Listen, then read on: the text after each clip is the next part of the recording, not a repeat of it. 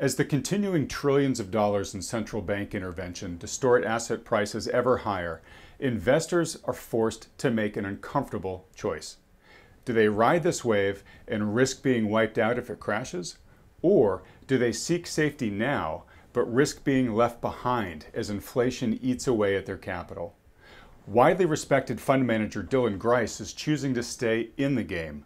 But like many investors today, he hates how dangerous it's become to do so. Bullish, you know, implies it's a kind of good. I think they're going up. I think they're going higher. And I think you know valuations are going to look even more crazy. But I don't think it's a good thing, and it's not something that I'm particularly, you know, happy about. You know, I, it scares me a bit actually.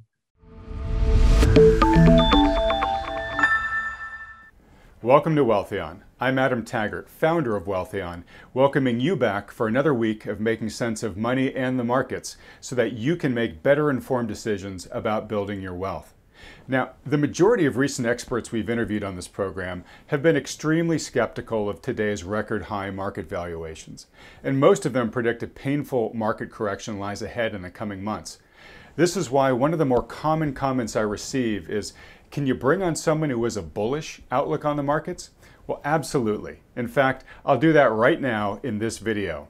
But as they say, be careful what you wish for, as his reasons for expecting even higher prices from here aren't happy ones. Please join me in welcoming fund manager Dylan Grice to the program. Dylan is co founder of Calderwood Capital and the author of the highly respected macro research publication Popular Delusions. Dylan, thank you so much for joining us today, all the way from the UK. Uh, great to be here. Thanks for having me, Adam.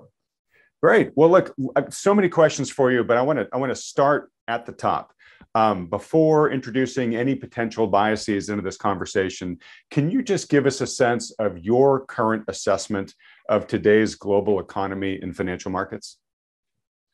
Um, hot. Uh, you know, I think, I mean, everywhere you look, there's um, there's kind of signs of froth. You know, um, I think it doesn't matter which market you look at, um, just about. Um, uh, you know, I think spreads are phenomenally tight. Uh, covenants are phenomenally weak. Um, uh, lending attitudes are, are um, uh, very uh, accommodative. Um, venture valuations are very high. Uh, private equity deals are very enormous, you know, et cetera, et cetera. Um, so, you know, we're, we're, we're clearly, uh, I think we have very overheated um, financial markets. And, um, you know, these are the kind of markets that um, they're kind of fun while they last. And but they will, you know, these excesses will um, will will kind of have a cost. But, you know, I'm sure about that. All right. Well, let's let's continue the uh, the the hot temperature related analogies here. So um, earlier this year, you called yourself a reluctant bull, um, mm-hmm. and I, I, think you you did that. And correct me if any of this is wrong, but um, you know back then you had said that the markets had become uh, quote unquote incredibly frothy. Um, but you felt that you needed to re- remain bullish because, quote, the central banks will overcook the markets. So, uh, my question for you, given what you just said, is uh, is the meal crispy enough at this time, or do you think that the central banks are going to continue bringing the heat for a while longer? No, I actually feel that the the risk is still very much on on, on the right tail. Um, uh, I feel that um, uh, you know the, the Jackson Hole um, speech that that Jerome Powell just gave, he he, he I mean he he talked about tapering, but he also made very clear that interest rates were going to kind of stay at, at zero until um, he said until we reach maximum uh, employment, full employment, and um, uh, and until inflation is sustainably um, higher than two percent. Right, so there's a period of, of, of sustainable inflation greater than two percent. So I feel that that's a kind of recipe for, for disaster, really. Um, and it feels that that's a mistake that's been made, you know, a, a number of times, a number of times in history. Um, and that mistake is that when you when you you run the economy um, uh, really with with a, with a with a kind of an exclusive focus on on the CPI, um, and uh, you're kind of blind to other signs of overheating. Nobody, you know, pilots don't fly an airplane just looking at one measure. You know, you don't drive your car just fixated on one measure. I think it's incredibly stupid to run the economy fixated on one measure. Um, and people that have done it in the past, when, when, when central banks have done this in the past, they've they've ultimately screwed it up. You know, the, the, the very first episode of of running an economy far too hot because you were misled by the quiescence of the CPI um, was actually the 1920s. It was um, it was the Federal Reserve, um, and uh, that led to the um, uh, the bubble in, in the late 20s, which of course led to the Great Depression, or was one of the triggering events of the Great Depression. It wasn't quite as simple as as, as you know as a stock market crash, therefore Great Depression, but you know it set in sequence a you know a, a series of mistakes really. But the the biggest mistake to my mind, was allowing the thing to overheat in the first place. And the reason they allowed it to overheat in the first place was because they were just, they had the blinkers on. They were looking at the CPI. And since then, you've had um, uh, Japan in the in the 80s, right? That was exactly they had exactly the same phenomenon. They didn't see the or they were they they turned a blind eye to the overheating in real estate and, and stock market because inflation was so low. So they thought, well, there's no inflation because the CPI is is is actually quite um, quite well behaved. So you know, there's nothing to worry about. And of course, that was you know catastrophically wrong. You know, all the Asian economies in the late 90s did exactly the same thing.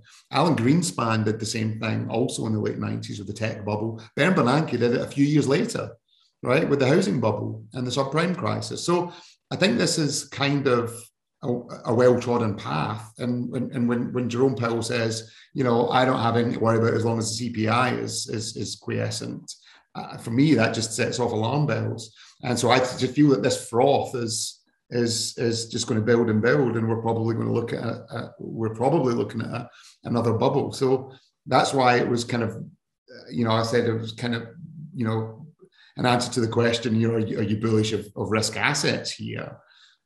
Then you know, as I said, bullish, you know, implies it's a kind of good. I, think they're going up. I think they're going higher. And I think you know valuations are going to look even more crazy. But I don't think it's a good thing, and it's not something that I'm particularly, you know, happy about. You know, I, it scares me a bit actually. Okay. Um, very well put and, and consistent with a number of the experts that we've had on this program recently. So um, I'm, I'm going to sort of state what I can see sort of as their consensus view, and you tell me if you you know agree or disagree. But they, they, they do see um, a period of sort of continued. I mean, some see a true melt up coming, but a, but a period of continued, um, you know, upward pressure on prices as this um, all this central bank, uh, you know, overstimulus reaches its apex um, then to be followed by by some sort of reckoning. You know, some people see that as a correction.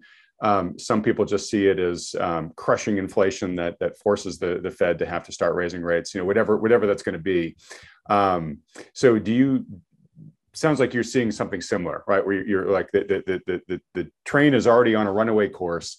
Um, it's got a ton of momentum behind it. Doesn't look like the, uh, the, the engineers driving it are going to slow it down willingly um, but you just don't see it being able to continue sustainably on that course for all that much longer. Um, and, and that when it when it does hit its its reckoning, it's it's not going to be fun for anyone. Um, is that all accurate?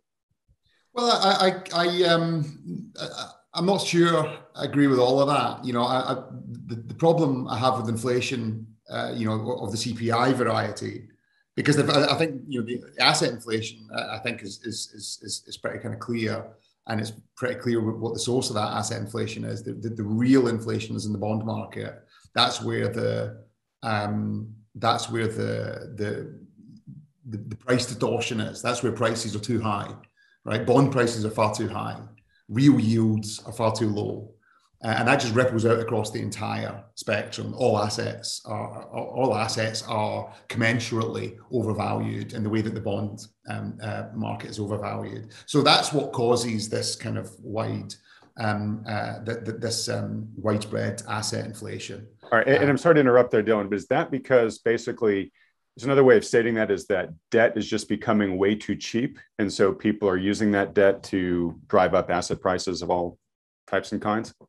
Um, it's because um, debt uh, borrowing is becoming too cheap yes yeah. right? So this is what this is why you get uh, i think this is where, you, where, where the excesses come from right? So this is why you're seeing you know you know ever ever growing pe deals. I think this is why you're seeing higher uh, private market valuations. Certainly why you're seeing higher equity uh, valuations um, equities are real assets they're discounted by a real interest rate um, by a real discount rate.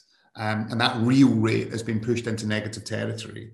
Um, implicitly, I don't think they've gone out to target negative real interest rates, but implicitly, by targeting such a low nominal um, interest rate, uh, with inflation expectations, you know, roughly at 2%, because inflation, CPI inflation is roughly at 2%, that just leaves real interest rates as, as the variable that has to adjust.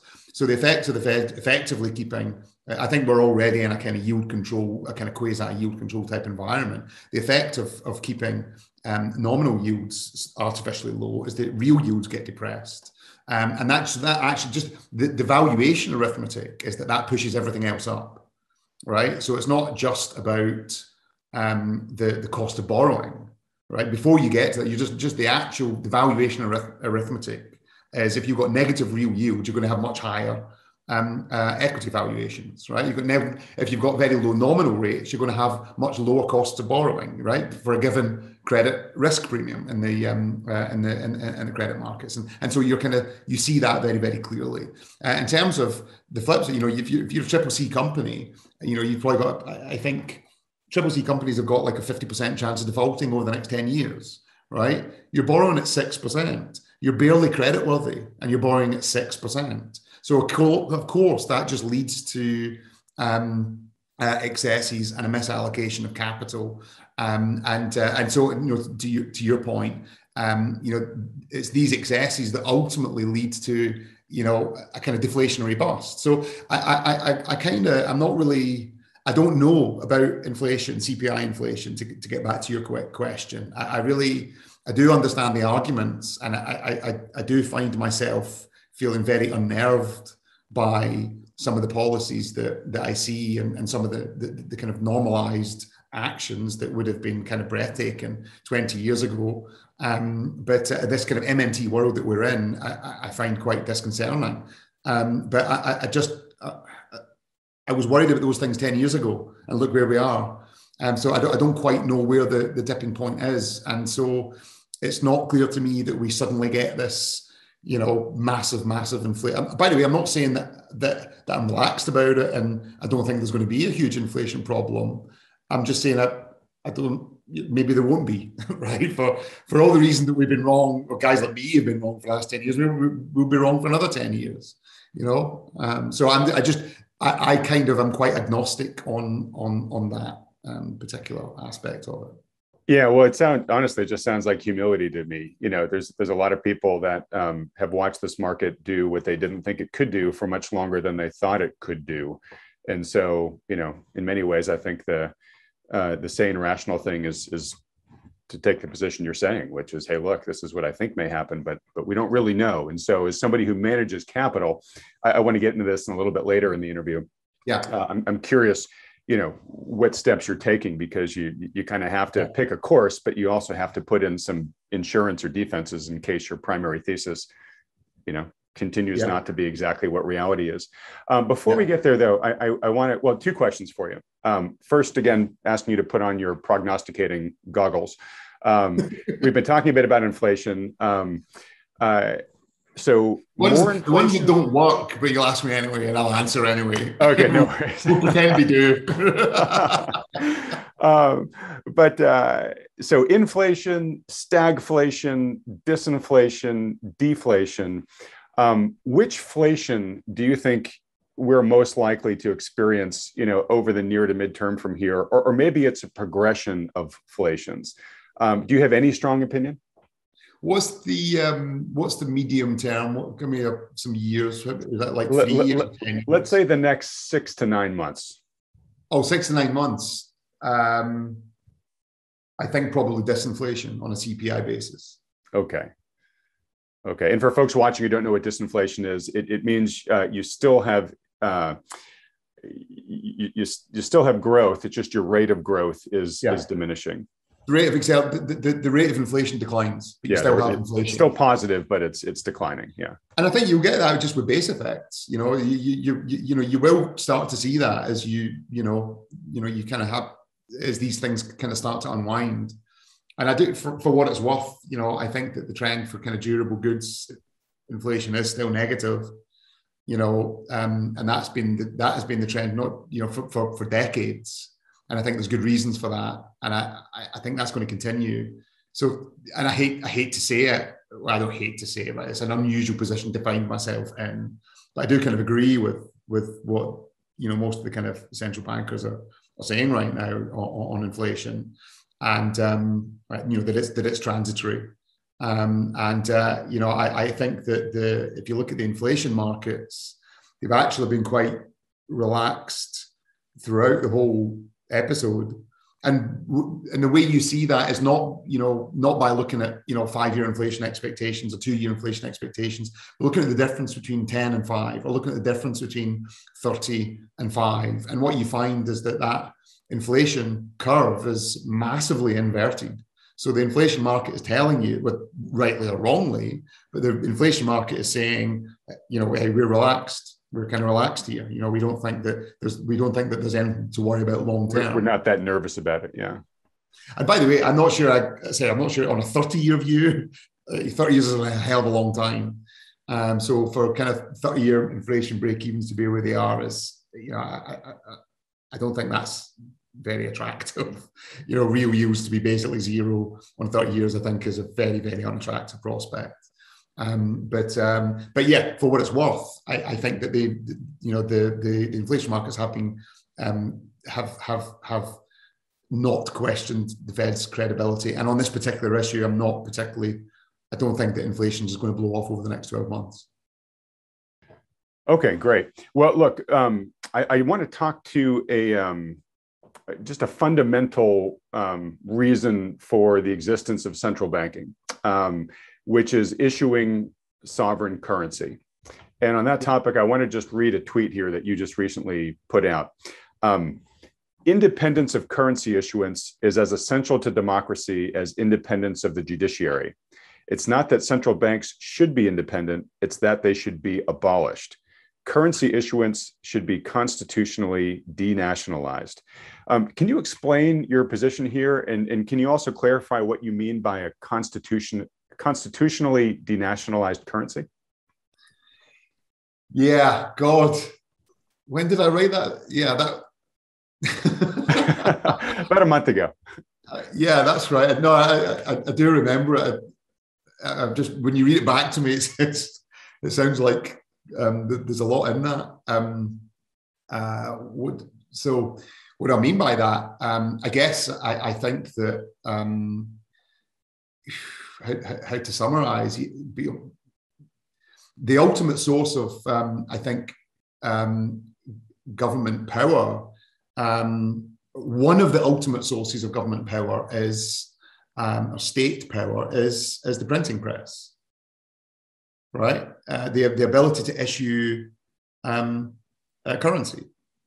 Seigniorage is is is is is, is, is uh, I mean, it's difficult to understate really how significant, um, how much power that that grants them. I mean, if you consider this mess in Afghanistan, which, by the way, people who have been talking about Afghanistan being a mess, uh, uh you know, at one end of the spectrum, they've been called basically they've, they've all been they've all been cranks, right? Basically, anyone who um, if you were at the right end of the spectrum, you know, you were well, you were just unpatriotic, right? If you were American, you were unpatriotic. If you if you were at the wrong end, you went to jail, right? That's the way people have been who who um, uh, uh, raised questions about what was going on in Afghanistan have been treated. And if that's if you were American, and if you weren't American, you just obviously hated America right? Or you were jealous of American greatness, all right?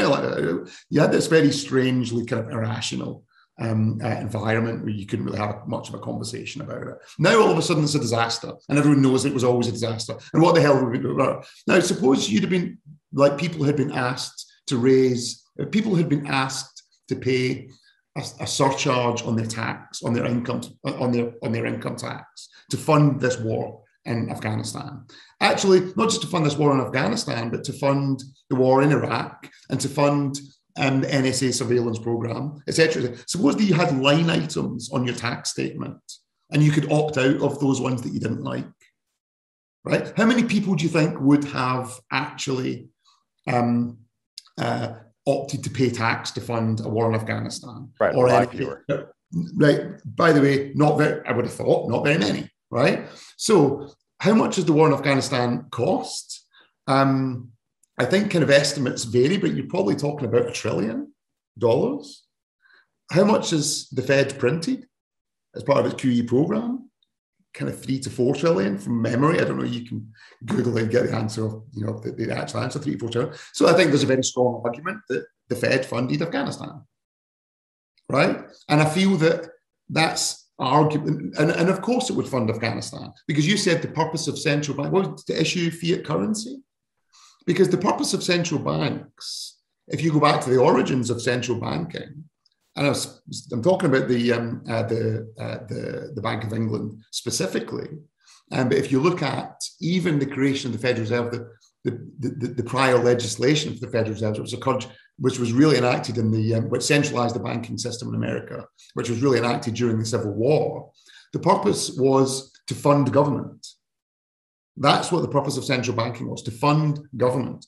It was nothing to do with price stability, certainly nothing to do with financial stability. It was to fund government. And so I, the reason I wrote that tweet was because I'd been reading about the American Civil War and the end of the free banking era. And it kind of occurred to me that the reason, because before the Civil War, America had a, a you know, from 1837 until about 1861, 1862, um, America had completely free banking. And the reason it was crushed, and which it was, the legislative was completely crushed, was because you know a system of free banking wouldn't wouldn't have funded the war effort, right? And again, and, and again, where you stand in the Civil War, and and and, and you know, which is a, an incredibly controversial topic. Still, that's not really what you know I, I, I, I want to get into. Um, but uh, or can if you if you if you find it interesting, we can we, we can do. Um, but the, the the astonishing thing to me was that it was basically set up to fund a war effort. And if you look at the the First World War, um, uh, it was exactly the same thing. All central banks of all participants funded the First World War by printing money, right? And catastrophically, uh, the Germans who lost and then had to pay reparations with printed money. But again, it all comes back to um, the central banks being and governments being able to coerce central banks into funding their their their desires, which frequently are um, uh, uh, the making of war. So you know that that was it was really just to try and isolate just how important a source of of of of, of power um, uh, uh politicized currency issue actually is. Um, so that's kind of what I was what I was getting at, and I think that you know the other main so the other reason why the government has huge power is because the government can legislate, right? And so the reason why we have an independent judiciary, which goes all the way back to Magna Carta, is because the government should be a part of the legal system; it shouldn't be above it. And when you get into countries like Russia or China, the government basically just weaponize the legal system against their enemies, right? So most people who believe in democracy and believe that citizens should be sovereign believe that the judiciary should be completely independent from, from the executive. And all I was saying was, well, if you actually look a little bit deeper into most of the kind of catastrophic events, you know, in recent history, most of the big wars, they've basically been funded by central banks, right? So if you really, you know, we got we've got involved in these conflicts that most people don't didn't want to be involved with, right? The government could do it because government could print the money, therefore government could fund it. So that was basically the, the thinking. Um, you know, is it such a bad idea to completely eliminate central banks as a constitutional point. So listen, we're never going down this path again because ultimately, um, finance, independent money is a check on power. Well, so I think that's such a fascinating point, and we have a lot of discussions on this program um, about the the roles of the central banks, and, uh, and I think, uh, to be honest, I think I'd say the culpability of the central banks in a lot of the ills that we're dealing with right now, and, and certainly you brought up kind of the funding of the war machine, but you could also just look at you know anything from um, the devaluation of, of people's purchasing power here, the um, uh, rock bottom interest rates that have basically just declared war on savers um, or people that you know need to live off a fixed income uh, in their in their old age.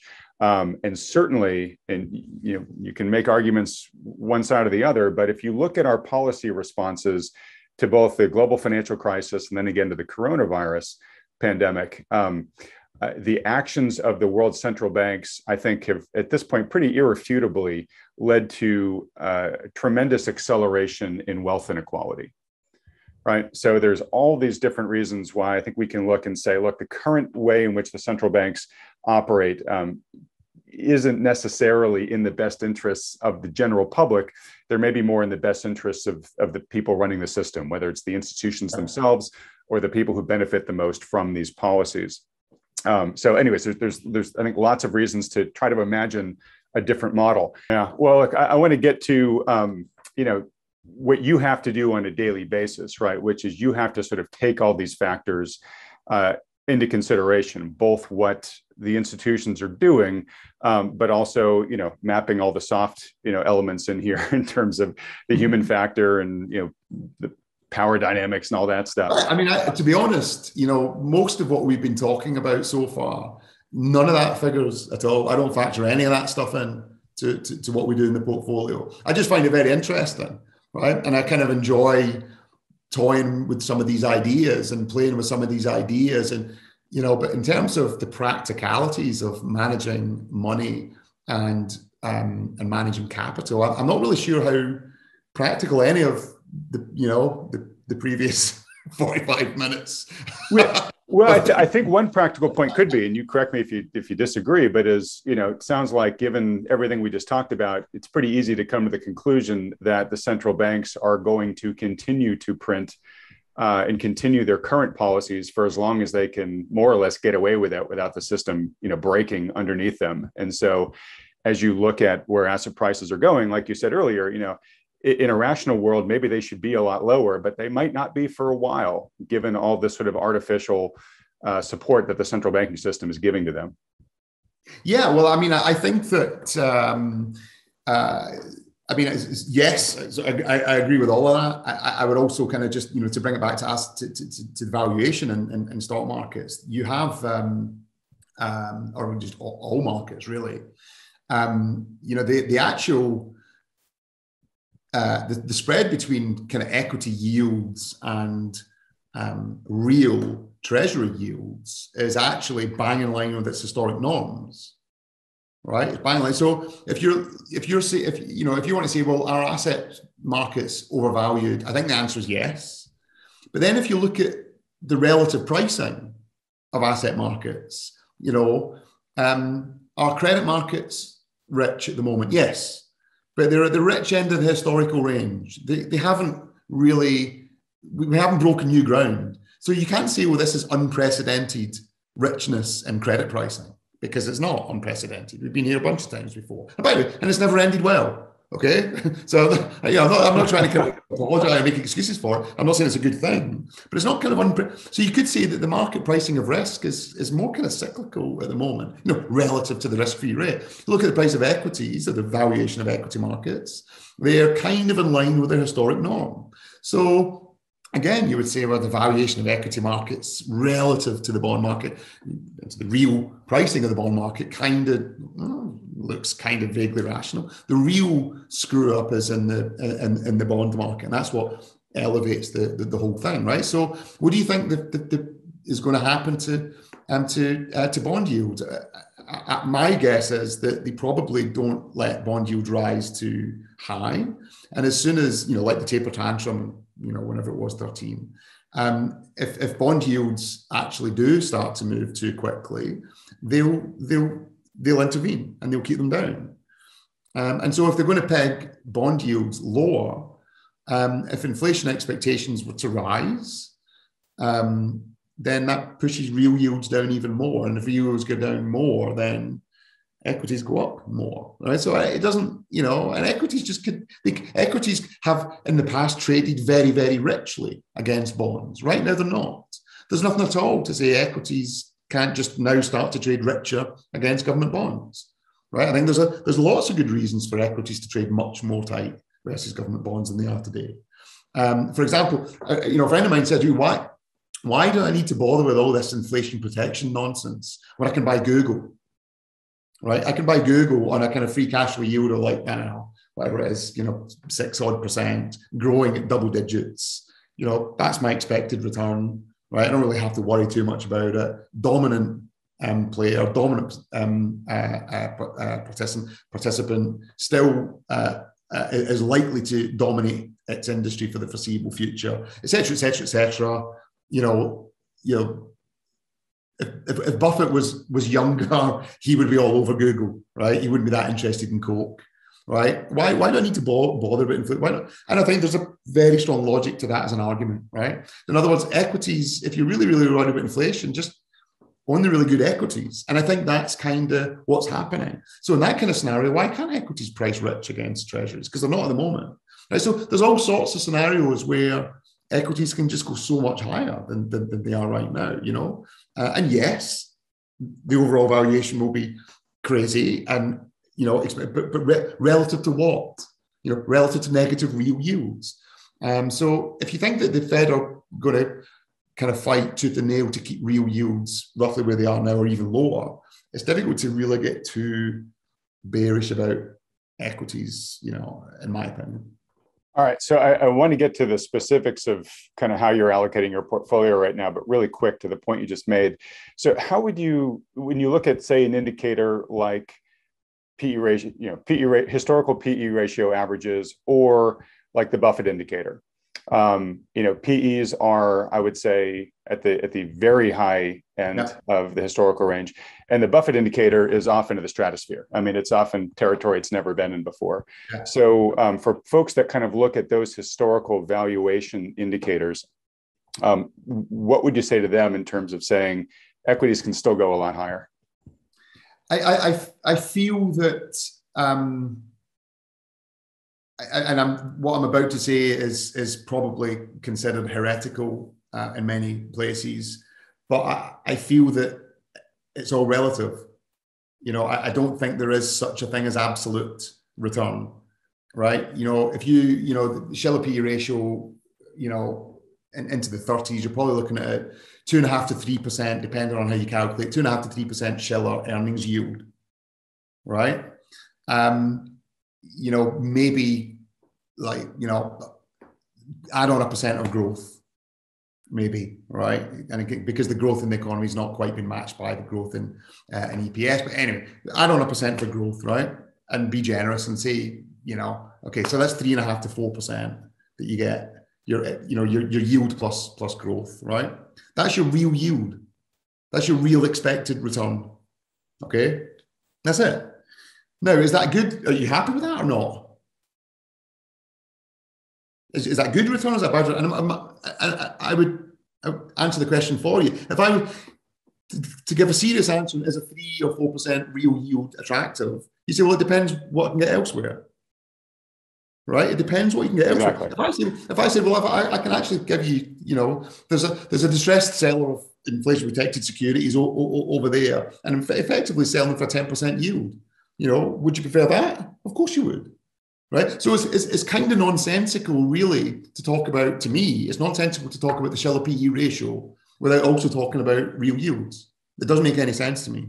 Right. Because you have to, if you're not if you're going to say, well, you know, 4%, that's crazy, which it is, it's crap. It's a terrible, it's a terrible risk adjusted return in my view. But where else are you going to go? Right. So that's, I, you know, to, to, to, people who kind of say, well, equities can't go higher because PEs are already low, look at where real yields are, right? And, and tell me why, um, um, real yields are, are, are, are irrelevant to where the equity market is. Tell me why.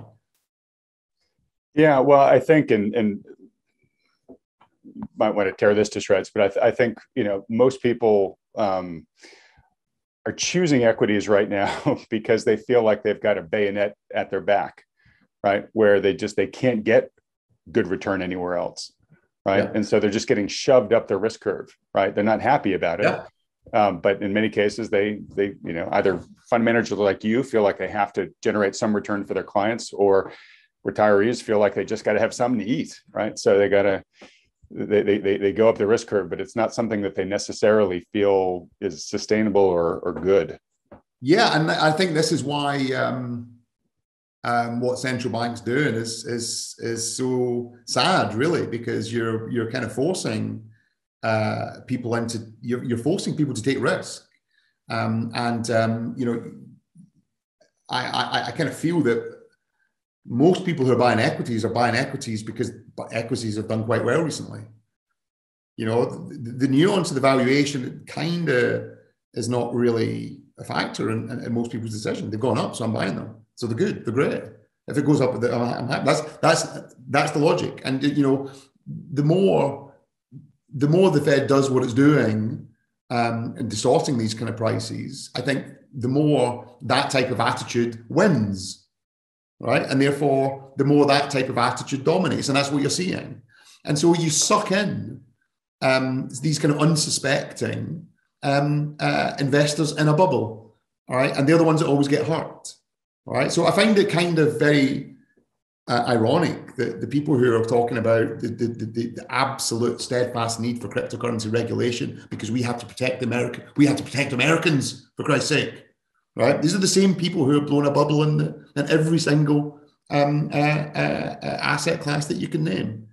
Um, it's very ironic. Well, all I can say is hallelujah, brother. Uh, totally on the same song sheet as you there. All right. Well, look, in in you know, landing the plane here, I do want to make it as practical practical as possible for people. So, uh, two main last questions for you. The first one being, so given all the challenges and, and the smoke and everything that we're talking about here, uh, given how hot the the central banks are cranking up the heat in the oven, um, how are you allocating capital right now in this environment? What what does look good or at least good enough to you right now? We hope you've been enjoying this animated discussion with fund manager Dylan Grice. The interview continues over in part two, where Dylan explains his firm's highly unconventional investing strategy, which seeks to insulate itself from many of the risks that he and I discussed in this interview. To watch part two, just click on the link provided in the description of this video below, or go to youtube.com slash wealthion. But before you go, please don't forget to hit the like button and then click the subscribe button below if you haven't already, as well as that little bell icon right next to it. It only takes you a second and it really does help us out, as the more subscribers that this channel has, the more big name experts we can attract onto this program in the future. Oh, and if you'd appreciate a free, no strings attached portfolio review by a financial advisor who can help manage your portfolio with the risks that Dylan highlighted here, just go to wealthion.com and we'll help set one up for you. Okay, I'll see you over at part two of our interview with Dylan Grice.